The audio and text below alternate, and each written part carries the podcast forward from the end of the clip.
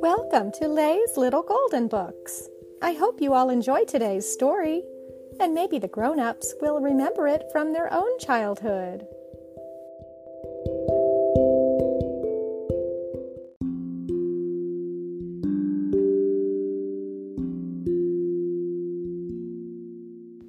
Dr. Dan the Bandage Man by Helen Gaspard, a classic little golden book.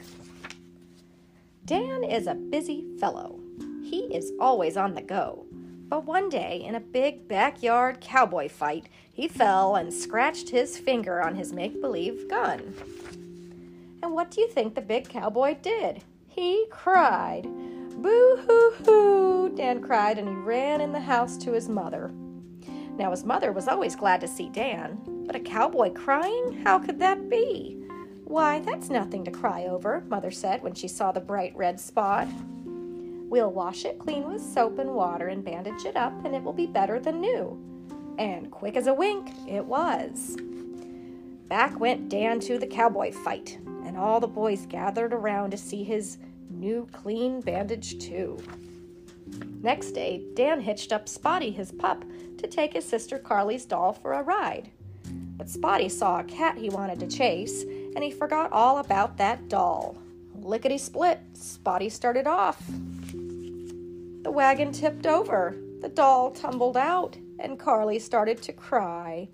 My baby hurt herself because the doll had a bump on her head.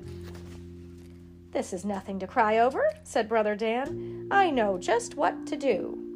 So he led Spotty and Carly into the house, and he carried the hurt little doll himself with a rather bad bump on her head. We'll wash it clean, said Dan. And he did. We'll bandage it up. And he did that too. Dan opened the wrapper. He picked the bandage out and held the two stiff pieces. And zip, that bandage was on the doll's head. There, smiled Dan. She's better than new. Now, said Carly, I want one too. Are you hurt? asked Dan. I don't know, Carly said, looking for a scratch and sure enough, she found one. It was a very tiny scratch and rather old, but it was a scratch just the same.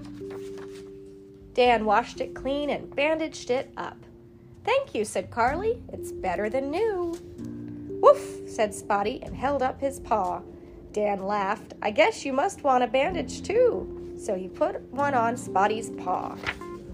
Next day, Daddy was home from work. He went out to mow the lawn, and what do you think?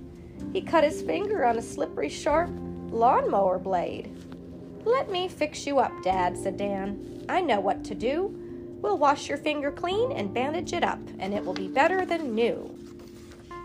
Dad looked surprised, but he followed Dan, and soon Dad wore a bandage too. You're a handy fellow to have around, said Dad, and he shook Dan's hand. I have a new name for you. We'll call you Dr. Dan, the bandage man and they do to this day. So we will too. The end.